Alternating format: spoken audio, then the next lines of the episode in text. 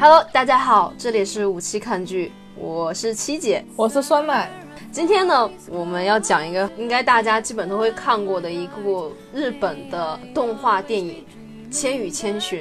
鉴于呢，我对《千与千寻》就是宫崎骏系列呢，我并不是太熟识啊，所以我们今天呢，特意请来一个特别嘉宾，很可爱的一个南方的妹子，也是我我和酸奶的好朋友，健健。啊，嗨，大家好，我是弄晴舞剑，大家可以叫我健健。欢迎欢迎欢迎。主要今天都是妹子啊。今其实今天呢，我还有特意问过五哥，我说你对我们今天的录音，就是今天录这个《千与千寻》，你有什么意见吗？他就回我四个字，没有，发散。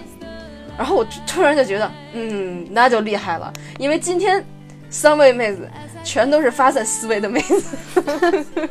脑洞大开。其实关于《千与千寻》这个啊，我真的我我都已经印象很模糊了。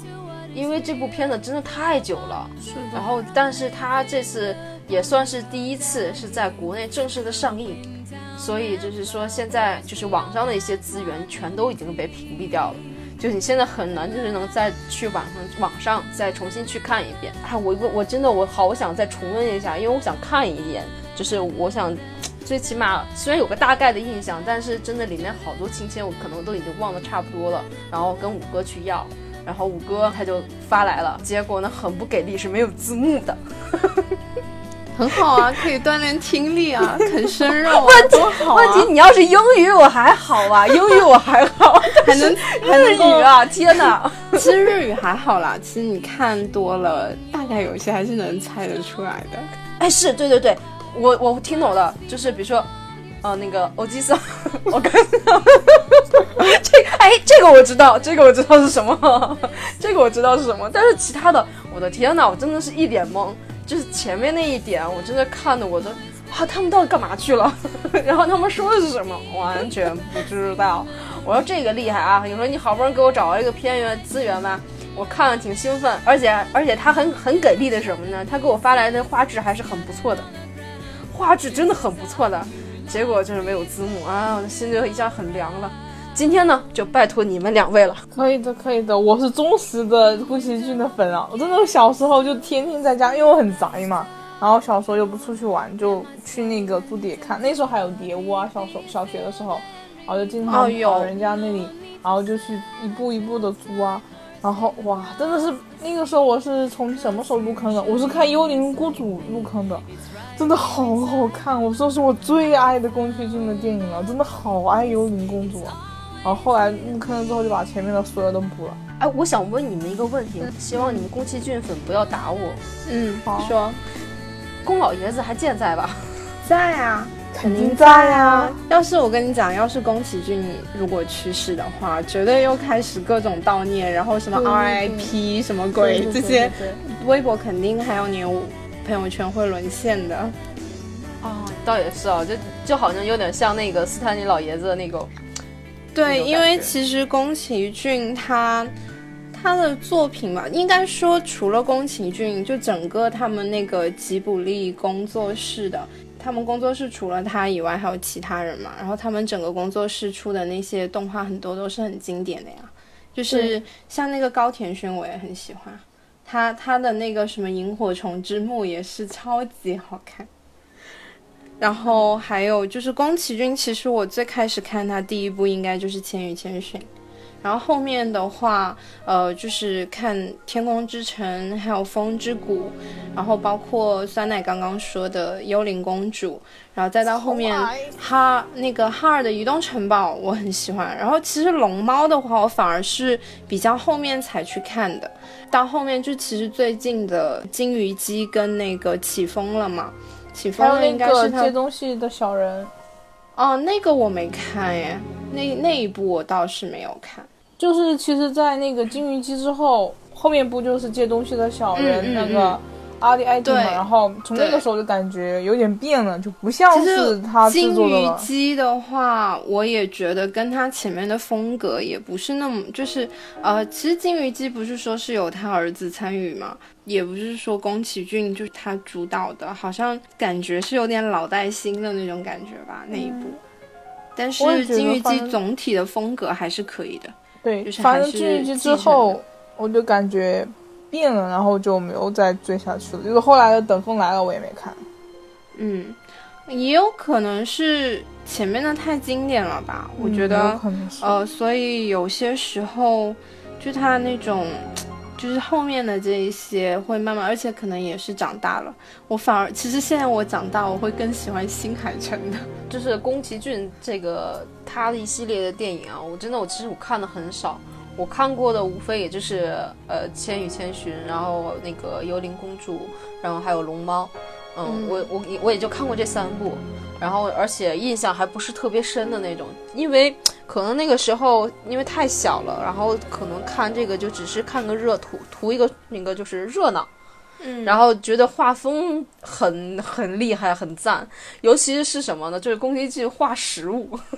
对他们画那些对对对对对，他们工作室做的那些电影，他们手稿都好厉害的。对他们都是是手稿，他坚持手稿对。，不是说当时金鱼姬他那个就是那个金鱼姬变成，呃，好像是他变成人类的那个地方吧，对对好像就是说是画了几千张，还是一千多张，还是反正就画了很多个手稿，就是他很多那些你可能只是在动画上面几秒的东西，他们其实付出了很多在后面。其实也怪不得说是那个他能够获得奥斯卡的终身成就奖呢，对吧？其实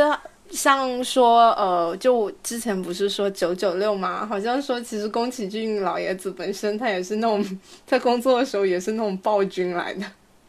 是的，是，日本那边传统那边就是有加班文化嘛，日本那边有加班文化，他们就是“社畜”那个词也是从日本那边传过来的嘛。他们哪是九九六啊，他们都快零零七了。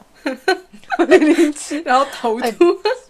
对呀、这个真这个这个真的不得不服。你说人家为什么会就是，尤其是在动漫或其他一些什么行业，然后其实日本人给全世界的印象就是拼搏，拼搏，然后很能干，然后就很刻苦的那种一种印象。是的，就是很很很少，就是说是能够在一个日本人的身上会安的一种懒散，很少。对宫崎骏呢，我真的看的太少了。但是其实就还是回到刚才就是咱们说的，就是他那个食物，我不知道为什么我老想要说说到这一块儿，是因为就千寻他爸爸跟妈妈就沉迷于对食对，那个吃的那感觉很爽，他面的，而且他一进去的时候，刚好是在夜市那种感觉嘛，琳琅满目，全部是吃的，到处想，哇，而且每个看起来都好好吃。对啊，就是就就真的是感觉它虽然就你就很大，我就我印象特别深刻啊，就是很大的一个鱼头，然后就放在那边，然后就感觉我靠，看那个质感，看的那个看那个质感，就让我觉得食指大动。然后那个，然后后面那个他们吃了越来越多，越来越多。然后我记得印象最深的那句话就是说：“不要再吃了，再吃了会变成猪，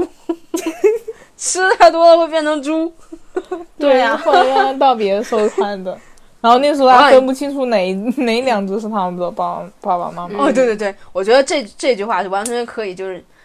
挂在墙上就励志励志，然后就 我就看这句话，我要减肥。不应该是你应该截个图，就是他爸妈吃之前跟吃之后，就 before 对 and 对对 after，对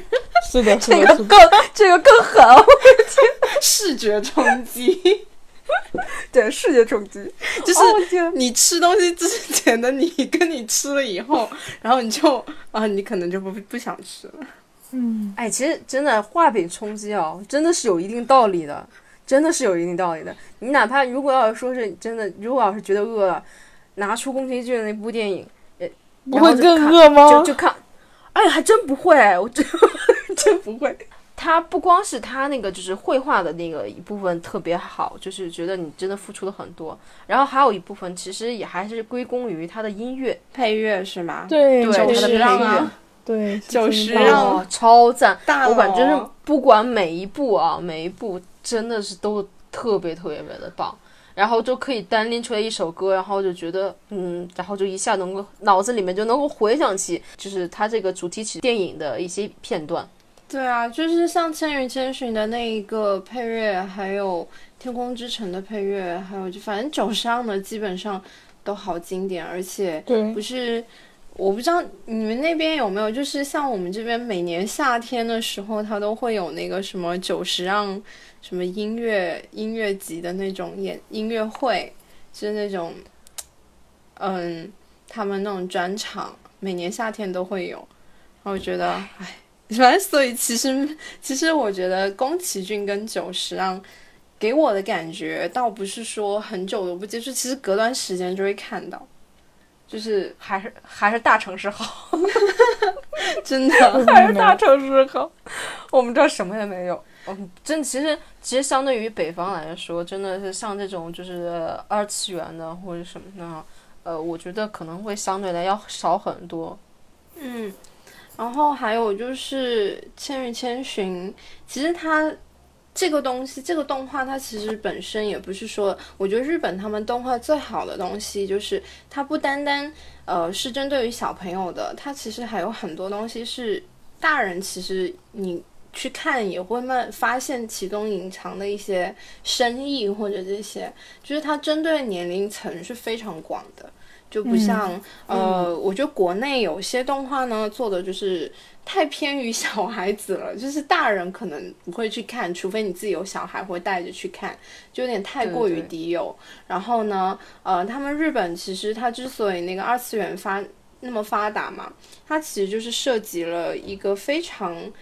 广阔的一个年龄层，就是你可以从三岁，然后可能到七十多岁、七八十岁，人家都有可能会去看的一些动画，他们会做这些。就像《千与千寻》当时，呃，之前有看过一个数据，就是说他当年在日本，呃，最开始首映的时候，他是那个时候是正好撞档其实撞到了，呃，那个《泰坦尼克号》的，对在日本，然后他当时的那个票房是完全超过《泰坦尼克号》的，在日本，所以说其实这个东西就是，呃，说他这个做的就是说，其实《千与千寻》它里面不是有它有很多东西。你不同年龄层去看，可能会看到不同的东西吧。就是我觉得它是最厉害的一个地方。对对对，它就是把每个年龄层那个阶段，然后都会想，都会想到，对，然后就是让每个年龄层也都能够，就是去接受，对，就是接受去喜欢。这就是为什么我时不时就会再把宫崎骏的动画看一遍，因为其实每每一次看到时都会发现不同的感觉啊。嗯，对对对对，而且宫崎骏他动画里面，就是他真的会把他的一些呃理念，就是把他们很多吧，就是比如像呃宫崎骏他本人，我觉得应该还是蛮注重那种。环保啊，或者其实他有很多的那种呃，就是他好几个作品其实都有涉及，就是呼吁那种自就是人类污染自然，然后让大家的那就是产生的一些后果啊这些。在这个时候我就要吹风之谷了，风之谷真的很棒。那个那个王虫是吧？对王虫，那因为你我我本人是很讨厌虫的嘛，然后后来就是去翻，我从第一部开始翻，然后发现他第一部是那个嗯。鲁邦三世，然后翻了之后，第二部就是《风之谷》，然后当时虽然知道这是虫，我还是去看了，然后发现哇，就完全被折服了。我觉得真的做的很好。那个幽灵公主也是人与自然的关系。对人，幽灵之王，还有天空之城也是。天空之城也是，其实它天空之城更多讲的是那种高科技对于自然的。损害，然后导致的不可，就是其实就是说，科技的发展虽然可以带来便利，但是它同样也可能会成为毁灭的存在啊。嗯，还有那个哈尔的移动城堡，对，哈尔的移动城堡都讲了那个，都有讲，就是人与自然的，就包括其实《千与千寻》里面也有啊，就那个河神啊，河神，包括包括白龙。白龙的家回不去，也是人与自然的关系，就是人类的文明发展对自然的破坏造成的。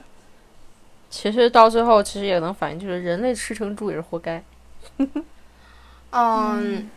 这样说吧，就是其实是矛盾的吧，因为其实你看科技的发展，包括人，你各方面的医疗水平的提高，人越来越多，那你。肯定就要慢慢的去侵占自然环境啊，你就会人类生就是相当于以前古时候人类可能会容易就是死亡率比较高嘛，平均寿命没有那么长。那你现在全球那么几十亿人口，那老龄化就只能够不断的去扩大人类的生存的空间，那相应的也就其实相当于挤压了其他的生物，包括整个自然环境的空间嘛。然后其实其实讲到这个老龄化哦，就是之之前我还看过一部报道，有点偏外化了，就是日本好像是呃老龄化非常严重嘛，这个大家都知道。对，然后就是日本呢，现在出现一个什么情况，就是呃他们一把退休的年龄提升到七十多岁，嗯，对对对对，你知道吗？上然后上上一次我我我也有想过，我说哎，突然想觉得我们才就是。虽然刚工作没多久，但是还是觉得想着还要有四十多年的 工龄要被抢死。然后你你说你这在日本可怎么办？对呀、所以你看，很多日本年轻人，有些人会选择愉快的家里蹲呢。就是现在真的那个在日本真的好多大街上都有能看到很多就是白发苍苍的老人，然后在工作。而且他们他们就是他们那边的文化观念呢，有一点就是说不要麻烦别人。其实像中国的话，一般传统观念不是说养儿防老嘛，然后或者说就是其实你呃老人家一般都是要依靠小孩为更多。然后像日本那边，他们其实老人跟小孩很多都不在一块住的。而且甚至他们会，就比如说有些东西，就你看日剧啊，或者是有些他们生病啦，然后小孩去照顾，他们甚至还要跟小孩，有些还要说抱歉啊，影响你工作啊什么这些的。对，真的，他们他们那边的文化就是说，呃，不要给别人添麻烦，他们是这样，就以这个为前提的。所以其实有时候我觉得，嗯，相对这个东西有两面性吧，可以让人更加独立，但是同时也会有点孤独，或者是比较不容易敞开心扉吧。我觉得都会有。是，其实回到就是这部片子啊，它里面真的讲了好多就是嗯比较深意的东西。然后所以说所以说宫崎骏的很多作品呢，在很多人的心里都是其实都像有点类似于那种就是真的是呃小儿儿时的那种，就是这是伴随着我们成长的。嗯，嗯，就是完全可以这么说。然后，其实我说说实话啊，我觉得，我觉得像你俩这么喜欢，就是这，尤其是就是日本的动画，我觉得你俩肯定就是相对于它这些周边呐、或者什么手办也也蛮不少的吧。还好。没有，我我我手办出的很少很少，对他，他宫崎骏的动画的手办很少吧？真的他很少他不。怎不怎么出的，对，而且一般出的就是嗯玩偶，对，就是龙猫的玩偶，就是龙猫的玩偶是最多的。对，哦，嗯，哎，对了，其实《千与千寻》里面，其实我觉得最印象深刻应该就是那个无脸男。哦对，无你脸男 你记不的周记得之边很多，前有个日本的妈妈万圣节啊给自己小孩子对对对，画画了一一个无脸好可爱，就又又心疼那个小孩，又觉得他好可爱。他妈妈真的好厉害啊！然后我记得当时是他他那个小朋友，他好像还是个妹小小萝莉，小妹妹，对，然后呢，他妈妈给他画五连男以后，然后他去找小朋友玩，人家都不愿意跟他玩对，我还是没有不理他，觉得太恐怖了。我我也想起来那个，那个太可爱了，对啊，真的真的但是其实无无脸男他在动画里面也是一个孤独的存在、啊。对对，嗯嗯嗯，就是他其实刚开始，他最开始出现不是那个呃，就是白龙拉着千寻，就是呃要把他带走，就不要让那个汤婆婆发现他这个人类的存在的时候，不是要走那个桥吗？对对然后呢，呃，千寻当时是屏住呼吸的嘛，所以当时千寻呃是走过去。其实他第一次出现是他站在那个桥上，没有人理对他没有人，然后他看到了，说然后就跟他敬了礼，他看到了然后就就哦，不是，敬礼是在后面的，是那个千寻，他刚开始是看到，其实看到第一次他们见到是他呃走过去，然后呢无脸男是站在那，然后千寻不是呃就是没有憋住那口气嘛，然后白龙就带他跑了嘛。然后后来呢，就是他已经成为了那个汤婆婆的小佣人之后呢，他就是经过那个桥的时候，看到他向他鞠了一躬，所以那个从那个时候开始，无脸男就跟着他了。对，因为可能是，就其实我觉得无脸男来说的话，他就是应该之前挺孤独的吧，没有人理他，然后突然有一个人。发现了他的存在，所以他才后来一直会那么黏着千寻，而且呃，到后面他不是呃，包括哦，他在那个雨里面，千寻不是开了门让他进去嘛，然后后面他千寻想要要那个。呃，药就是那种汤药汤的牌子，然后也是他帮忙从那个上级的手里面弄过去，然后还自己变那种呃牌汤的牌子，然后想要让千寻开心或者怎么样，因为他刚开始他其实就相当于有点像是那种呃平时没有什么朋友的人，然后呢呃突然有一个人来跟他一起，就是注意到他了，然后他就一直想要把自己。就是最好的东西，或者想要给别人，他就给那个人他最想要的东西，然后想让他开心啊，或者怎么样。就其实，我觉得他这个无脸男真的是刻画的太好了，就是讲那种孤单的人嘛，然后渴望渴望被人关注、被人需要的那种感觉。是的，对，其实其实他就是有一种那种就是像，其实现在有很多就是都是那种生活在那种边缘地带。然后没有人去喜欢，或者没有人去关注，然后内心呢就会充满了很多那种自卑或者说那种无助的感觉。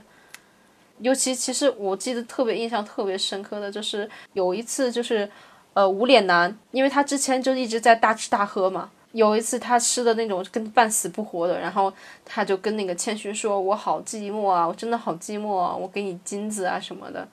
然后就是，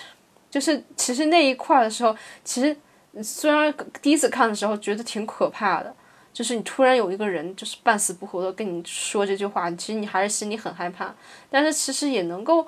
能够感觉到，就是，哎，怎么说呢？就是他他有一点就是为了让别人去注意，然后就企图用一些外在的东西来吸引别人，比如说钱呐。对吧？就是撒那金子，撒那金子。对，因为他他是呃，就是之前不是看到河神去的时候给了他们金子，然后大家都很开心嘛。然后他应该从那里就知道，哎，他因为其实我觉得无脸男他很单纯，就是他就是因为孤单吧，所以他其实。并就是在那个就他们那个妖怪的世界，他并不是那么的，就其实有点格格不入，相对来说，所以他看到那个河神给了大家。金沙以后，他就会觉得，哎，大家那么金沙，这是一个会让大家开心的东西，会让呃别人就是呃注意到他的东西，他就会，所以他就后面他不是通过金沙嘛，然后就是就变那种金子，然后而且他看到千寻，他刚开始他也就是其实很单纯觉得千寻可能会看到金子也会开心，然后会更加的呃就接受他这样子。啊！但是后来，当时千寻不是赶着要去救白龙嘛，所以就，嗯，而且他也拒绝了他，就包括其实前面那个汤药汤的牌子，千寻也是拒绝了他的，所以他那个时候，我觉得他后面不是有点暴走吗？就是我觉得他就是觉得啊，为什么就是。我我都就是我相当于有，其实会有吧。有些那种比较孤独的人，如果他在努力的想要通过一些东西让别人需要他，或然后他没有得到回应的时候，他可能会，因为他们其实内心是比较脆弱的，然后他可能就会呃更加的那个，就包括千寻不是后面去找钱婆婆嘛，然后坐列车也是，他当时是喊了那个无脸男。然后当时那个小林不是有问他嘛？就是有说，呃，为什么要叫上那个无脸男嘛？然后当时那个千寻他是说，如果留那个无脸男在汤婆婆那边的话，他是会学坏的。所以其实他把他带到钱婆婆那边，后来无脸男也留在了钱婆婆那边。其实我觉得也是一个蛮好的结局的。对，我也觉得蛮好的。其实刚开始看的时候，就是其实就又会讲到，其实这里面有个大 boss，就是汤婆婆。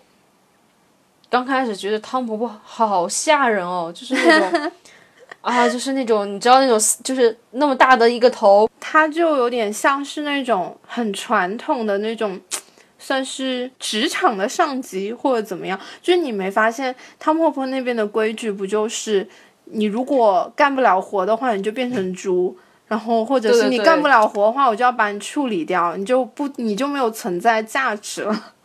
是是是，就是那种万恶的资本家。他的形，他的形象就感觉是特别的残忍那种，就是啊，你不怎么样，我就会把你的名字啊或什么，因为他还要收集别人的名字嘛，要拿走别人的名字，对他要通过拿走他们的名字来控制，然后去控控制别人。对，但是其实没有想到，真的并没有想到，就是说他其实还是有那种慈祥和温柔的一面，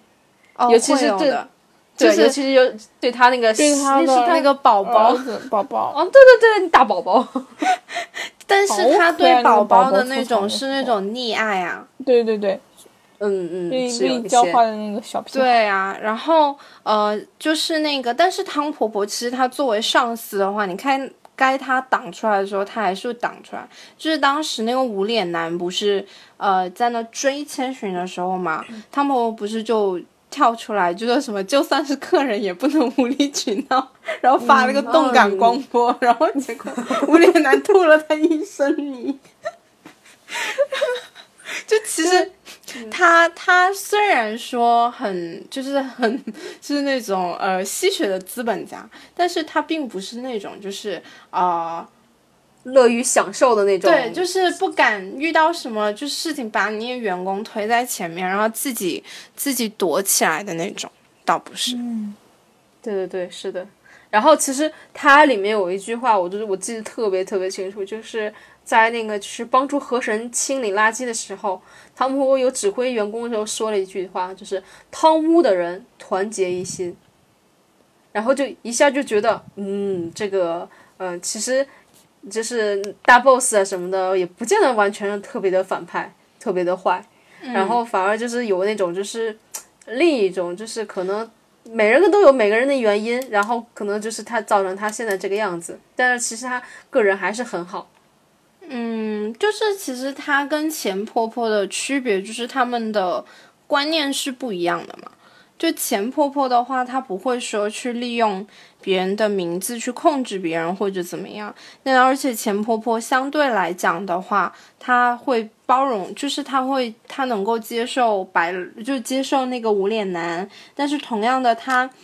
后也会原谅白龙去偷她的东西。但如果你反过来，如果是白龙去偷汤婆婆东西，他肯定不会原谅他的。就是汤婆婆的话，而且钱婆婆的话，你看她会呃通过把那个宝宝给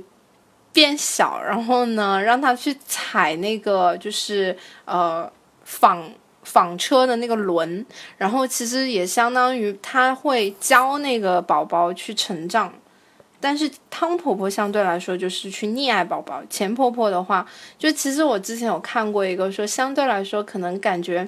汤婆婆那种感觉是有点像妈妈，对对对对对，那种溺爱，然后会溺爱小孩，然后呢，但是在自己的范围内势力范围内被侵犯的时候，他会冲出去去保护自己的势力范围的东西，然后呢，呃，汤钱婆婆的话就是相当于有点像爸爸的存在吧，她是会呃。比较来说，他不会说去纵容，对他不会去纵容宝宝，就是因为你看，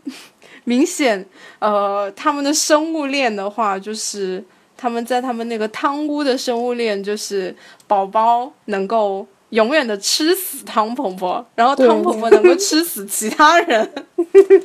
反正汤婆婆就是没办法，那个拿宝宝完全没办法。对啊，你看后面那个不是呃，他其实有点，就当时汤婆婆不想放千寻走嘛，不是为难他的时候嘛，宝宝就直接来一句，就是如果你让小千哭的话，我会开始讨厌讨，我会开始讨厌你的哦。然后那个汤婆婆就，我的天呐，其实宝宝才是他们汤屋最厉害的存在吧。对，不过其实这部里面我最喜欢的是白龙，白龙就相当于是其实是已经算是主角了，但确实是。小时候，但是其实我周围人看了都以为她是女生，你知道吗？哎，我也是啊，真的，我也是小时候，然后我推荐给别人看，人家看了一开始看都以为白龙是女生。啊，这样吗？难道是我小时候太成熟了吗？我记得我小学第一次看的时候，我就想这是爱情吧？嗯，我小时候看的时候也是爱情，也觉得明显这就是一个爱男孩子吧，然后觉得是男孩子。嗯，我长大了以后再看的话，就会觉得啊，靠，好像感觉这个结局不一定是个 H 一样，好好过分啊！哦，我对，真的，我刚开始我也觉得我以为那个当因为时那个结局不一定是好的，因为他最后还是在那里嘛。然后那个因为他没有家了呀，琥珀川已经已经被以为就是已经被填了呀，他没有地方回去了，所以其实他最后，呃，我觉得虽然他们分开的时候，他跟千寻说一定会见面的，然后但是我觉得不一定会这么快会见面，只是说他们以后会有见面的机会。其实也有一种说法，嗯、是说其实《千与千寻》他讲的这个故事的话，可能是就是千寻他们作为生人，然后去到了死者才会去到的一个世界，或者是这种有这种说法。然后就是他不是呃，千寻他们经过那个门的地方，不是是一片草原吗？后来是变成了河。就是有些人的想法呢，是说这个东西就是意味着那边是人类的世界，而这边是另外就是？对王者的世界，而且你看千寻不吃那个世界的东西，就会变成它就会消失，它的身体会变透明。之前前就去年的有一部电影，不就是讲到那个三土川的事情吗？就是说在他们日本的那种，就是我们中国不是讲的是要过奈何桥嘛？对对，他然后要们要怎么样，他们是说是要呃有一个三途川的地方，然后呃有一有一些说法是说会有一辆列车接那些王者前往冥哦界。你说的是田镰仓物语吗？对，就是镰仓物语，它那一个也是。然后其实我觉得它那个列车跟镰仓物语的列车也好像。对，我也觉得，我也觉得。嗯，而且你看列车上面，除了千寻跟无脸男啊他们那群人以外，其他人都是看不清脸的。嗯，为什么你俩刚才那句话要那么小声的说？嗯，然后，然后，所以他们就是说，呃，如果是这，其实我想，如果是从这个角度来考虑的话，那么其实，呃，白龙说的以后会见面的，那有可能也是说千寻等千寻他这一生过完了以后，他们可能会在那个世界再见面吧。好悲伤，我还是相信他们能够在那个人类世界见面。而且那种说法的话，其实我觉得还有一种就是猜测。这种说法猜测的话，就是最后千寻不是白龙跟他说让他不要回头嘛？但是当他走完那个隧道以后，他他爸爸妈妈不是去看那个车嘛？嗯，然后丹千寻是回了头的，而且那个时候我觉得他的表情是有点迷茫，所以很有可能他是忘记了那个世界发生的东西也是未可知的。哦，当然这种就比较悲。但是呢，钱婆婆不是也说嘛，她不是说，呃，人类虽然就是经历过的事情会忘记，但是总有一天会想起来嘛。就像最后那个小千还是找到自己名字嘛，总会找到的。对，所以其实，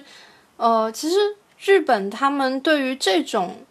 可能在他们那边，我觉得并不一定是 B 一，就是我们这边可能感觉像是 B，日本那边他们对于这种就是呃，可能要分开一段时间，然后最后还是能在一起的话，这种好像感觉他们他们并没有觉得很 B 一的感觉。就以前还有其他动画也会有这种情况存在的。不知道你们有没有看过那个以前小学的时候有有过一个系列叫《不思议游戏》的，哦我看过，我看过，对那个也很，我跟你讲，他那那一个系列讲的是呃四方四象，就是朱雀、玄武、白虎、青龙嘛。对对对然后呢，其实像那个青青龙，就是《不不思议游戏主要讲的是青龙跟朱雀的故事，但其实它里面有涉及到玄武跟白虎的故事。对但是白虎那个他们都死掉了嘛，就是呃变成了老奶奶寿终正寝。对白虎的那个故事，就是说，呃，那个当时，呃，就是反正最后他们是分开了，然后就是呃，女主就是那个白虎那边故事的那个女主，她是因为她是异世界穿越的一个故事嘛，呃，就相当于是女主在完成那边异世界的任务以后，然后回到现实世界，然后呃，又过了她的生活，然后但是在她临终之前。她又最后跟就是跟那个异世界的那个他的爱人最后在一起了，就是他们的灵魂在一起了。哇，这个对也很但在我看来还是个悲剧。对，但是呢，但是其实呃，从我不知道是不是他们日本那边的文化来讲的话，就还好，没有这么的逼义，因为最后其实他们可能是比较相信死后的世界还还是很长久的那种吧。对可能吧。但是他们就没没有那种轮回是吗？如果是这么一个角度来看的话，那么，因为当时千寻不是也有问，他有问好几次啊，他不是就有问说还会再见面吗？然后呢，那个呃白龙说一定一定能，然后千寻又问了一次啊，他然后那个白龙不是说一定会见面的吗？所以也有可能是他他们以后会在那个世界再见面的意思吧。嗯，因为有可能。嗯白龙的话，他家都没有了，我觉得真的他怎么回去呢？虽然呃，汤婆婆当时那一句说要把他五马分尸，那个我觉得应该不会实现了，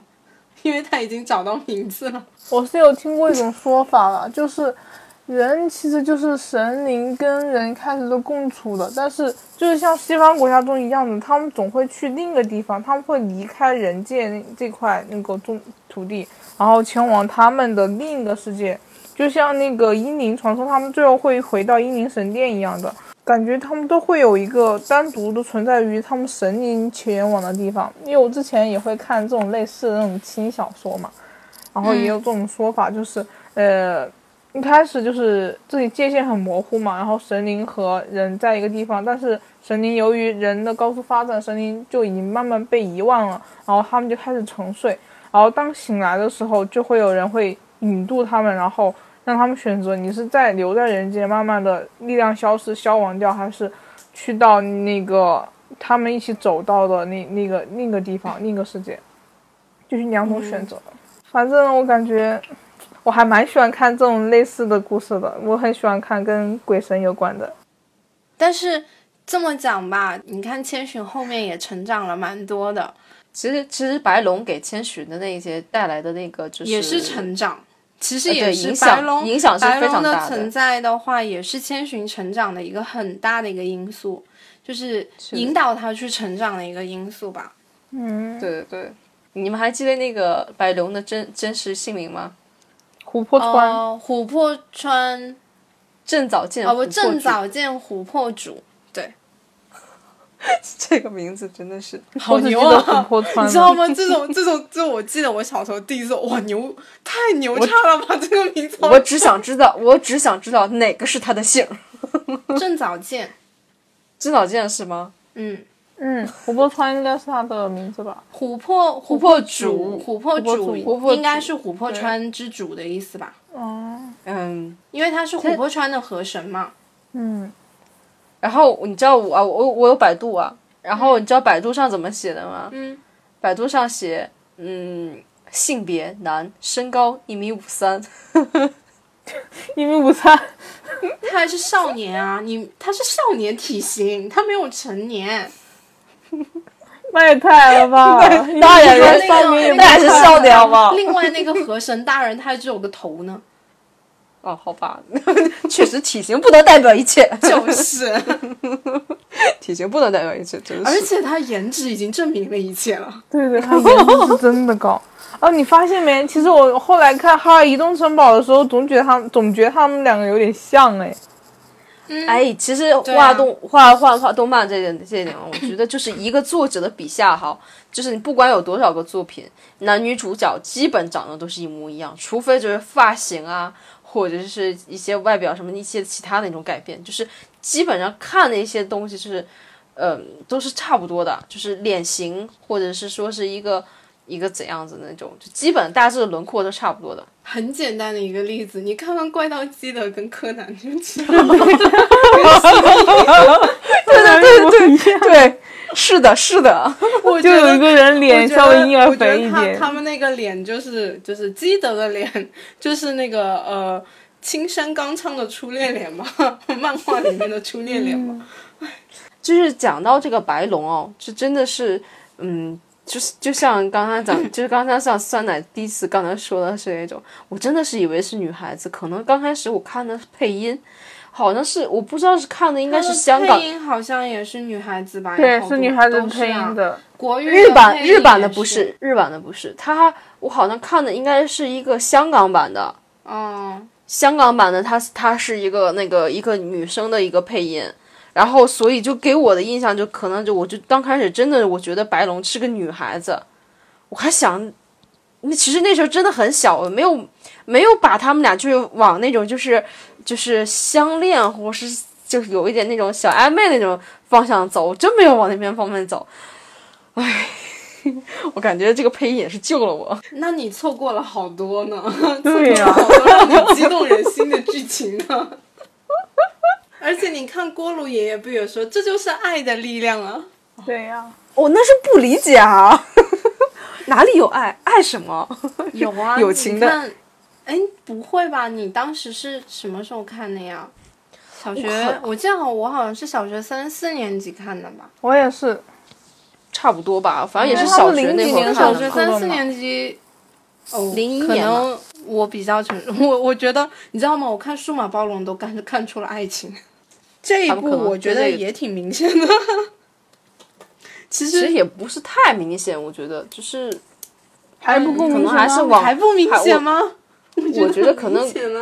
我觉得有点倾向于那种就是友情那种感觉。没有爱情，他会在那个一开始遇到问题的时候就跑过来帮助他吗？你会因为人群中看那个人，嗯，觉得他可以跟你他们两个是成为朋友，然后就去帮了他吗？肯定不可能，就是一见钟情嘛。最最重点，我错了，是的，我错了。他忘记了自己的名字，但是他记得千寻的名字。对呀、我错了，我错了，爱是什么？跪下了，跪下了，我错了。好，它就是一部爱情片。其实，其实，其实说这么多，咱们还没有聊到，就是这一部电影的真正的女主角。千寻，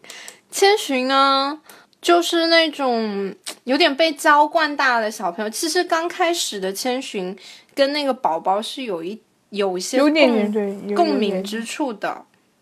你看他会撒娇，他会就是嗯，他不是他跟他爸爸妈妈走过那个隧道的时候，他妈从他妈在车子里面的时候就有点感觉了，那个时候他在发脾气嘛，对对，就因为说他他那个是是爸爸工作原因就调走了，就要转学嘛。那时候他还在发脾气，说什么？而且看到新的学校会，就是觉得学校新的学校很讨厌啊，还是以前的学校好啊？就是这种有点有点熊。其实刚开始，而且他刚开始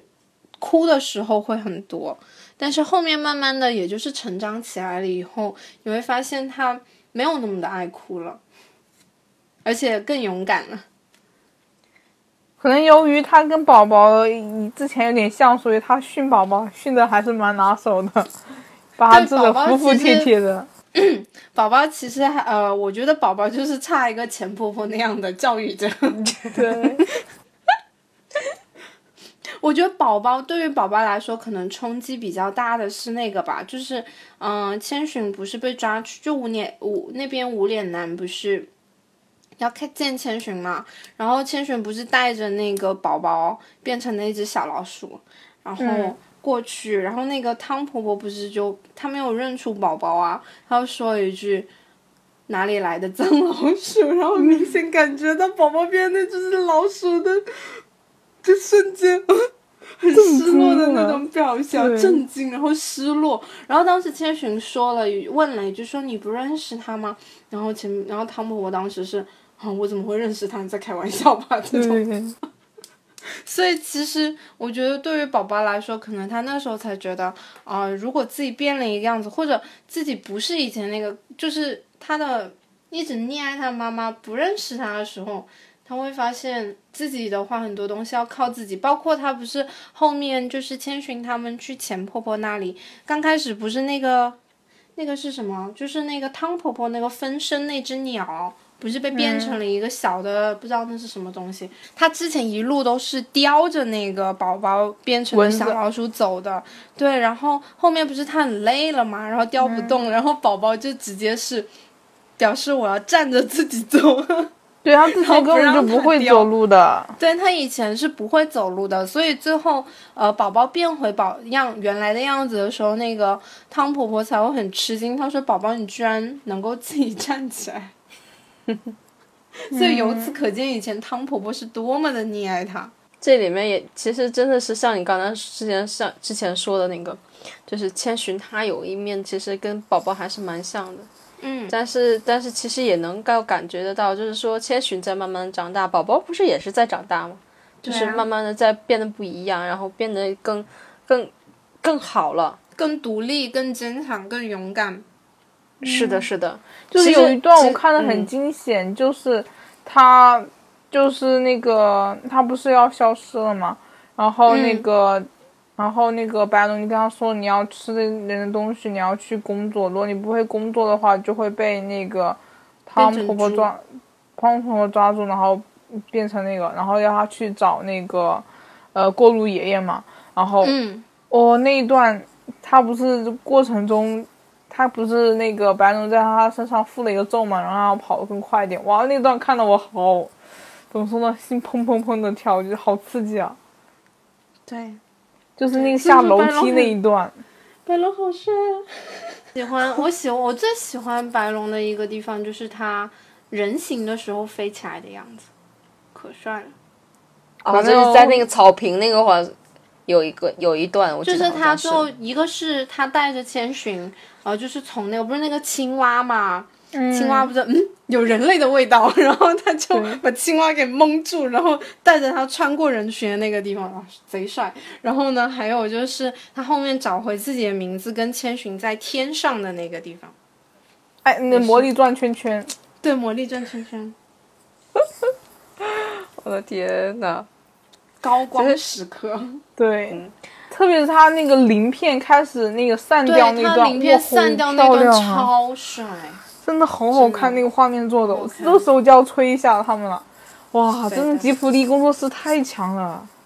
他们画面做的都非常好看。真的，其实像这个故事啊，真的没有必要去，就是再再次再次去强调，然后去去讲它。我觉得真故事讲的很好的，就是大家会对故事里面的人物印象深刻，就是他整个故事把人物塑造就很很全面了，所以大家很丰满，然后大家就会知道人物，然后剖析他的那些 心理什么的。你这个就是真正的好故事，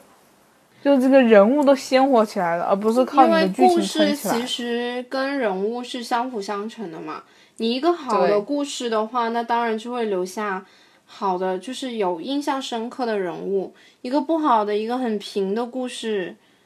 如果人物都没有什么区别的话，那这肯定也不是一个好故事啊。对，对，其实还是挺期待，就是说，希望宫老爷子以后还能够再出一个这种让人印象深刻一部。但好，他应该应该是已经停笔了，对吧？对对，他应该是，我记得好像现在年纪也挺大的了，蛮大的应该像他们吉普力那种工作室的那种强度的话，呃，我觉得对于老人家来说可能有点难。嗯，就是有点可惜了。但是其实这些经典还是经典。对啊，现在就是年轻人的天下了嘛，总有更优秀的动画制作者出来。嗯，哦，这种时候要吹的新新新一代的还是有很多的。其实这部剧呢，不也不应该说这部剧，这部电影啊，这部电影它重新在，它是应该算是第一次在国内正式上映。然后然后由那个中中国的一些那个演员来进行配音的。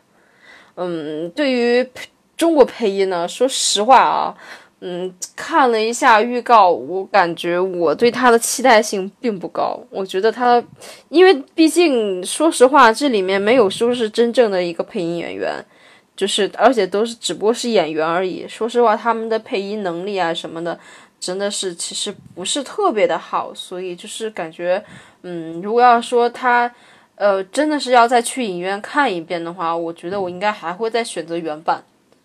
哦，我个人的话，我是所有的作品我都会选原版的，我不会选配音版的。对我也不会选配音，我一定 我我是坚定的原版 支持者，就是无论是哪个国家的作品，反正我只我我会永远首选原版。嗯，对对对，其实嗯，当然也不是说他们有多不不好，但是可能就是。嗯，大家的想法和和对这个就是可能想体会一下不同的感觉。嗯，这样讲吧，就是为什么？因为原版它本身就是相当于他们的团队，包括整一个，它是最原汁原味的。然后你所有的配音这些东西呢，它相当于是二次加工。二次加工的话，它肯定会涉及到很多的一些呃相对主观或者是相对客观的一些东西去影响它。就相对来说，它呈现出来的东西，它会变味，它多多少少肯定会有点变味的。它不可能是像原版的那样子出来，就是。完就是像原版我，所以说其实我个人我是一直都是，无论是什么东西，我都是坚持原版的是最好的。就像一个小那个小说翻译一样的，不同人翻译给你看的感觉都是不一样。它会丢失掉，就哪怕翻译的再好，它其实都会丢失掉一些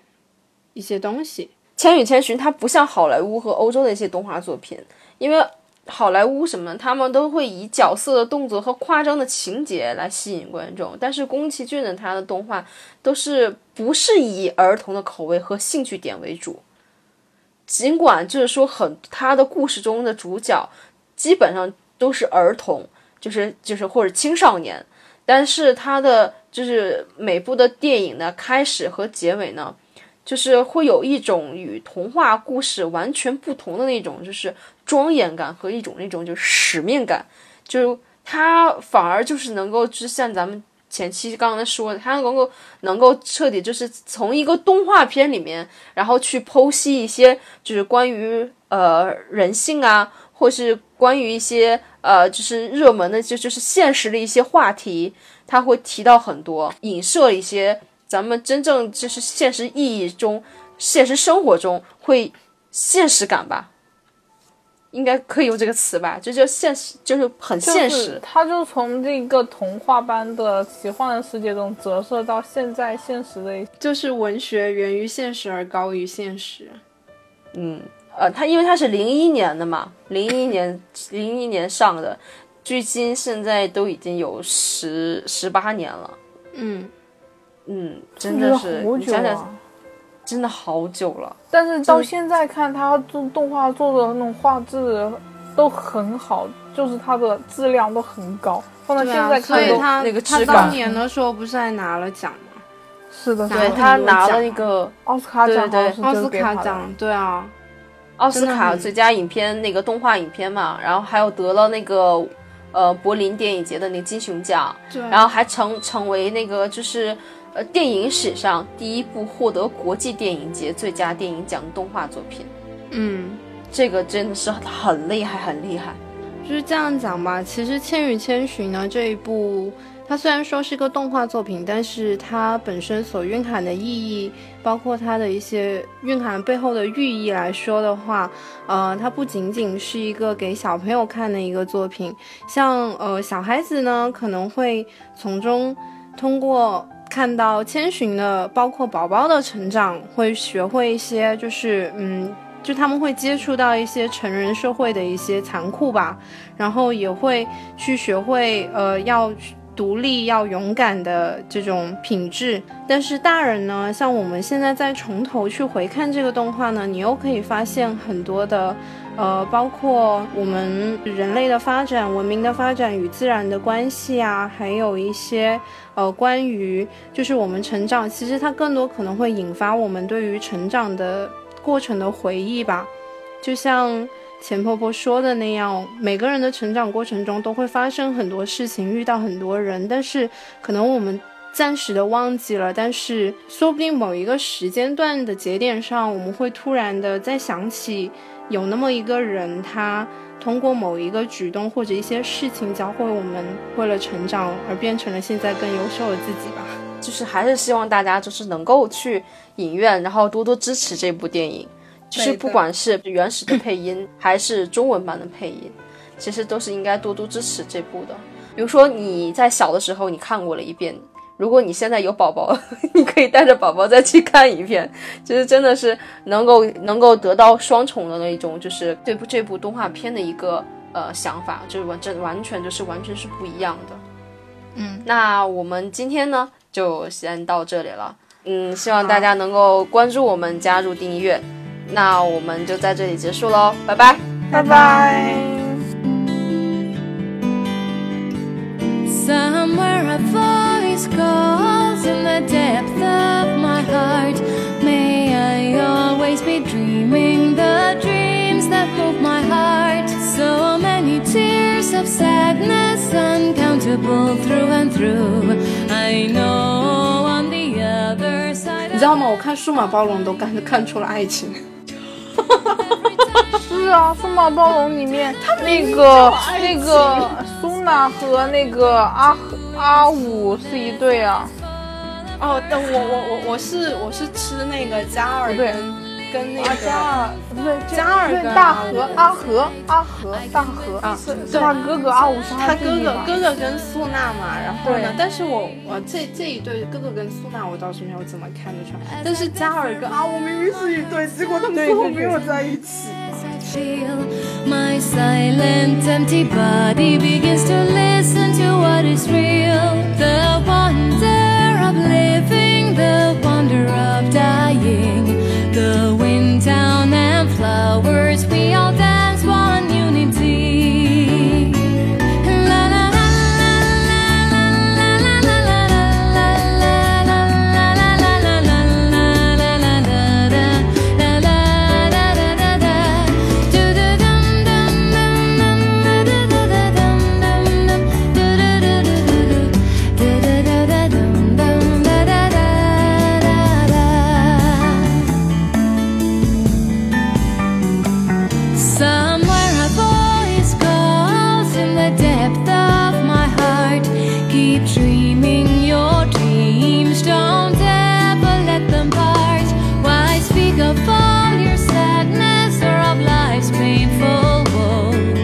Instead, let the same lips sing a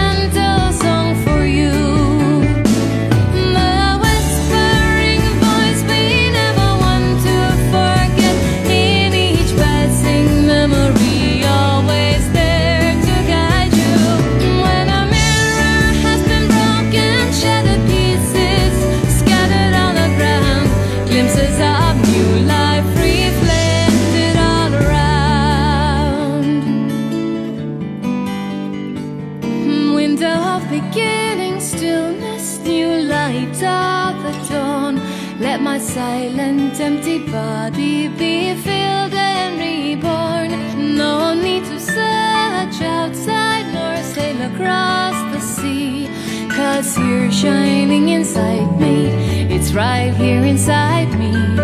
I found the brightness.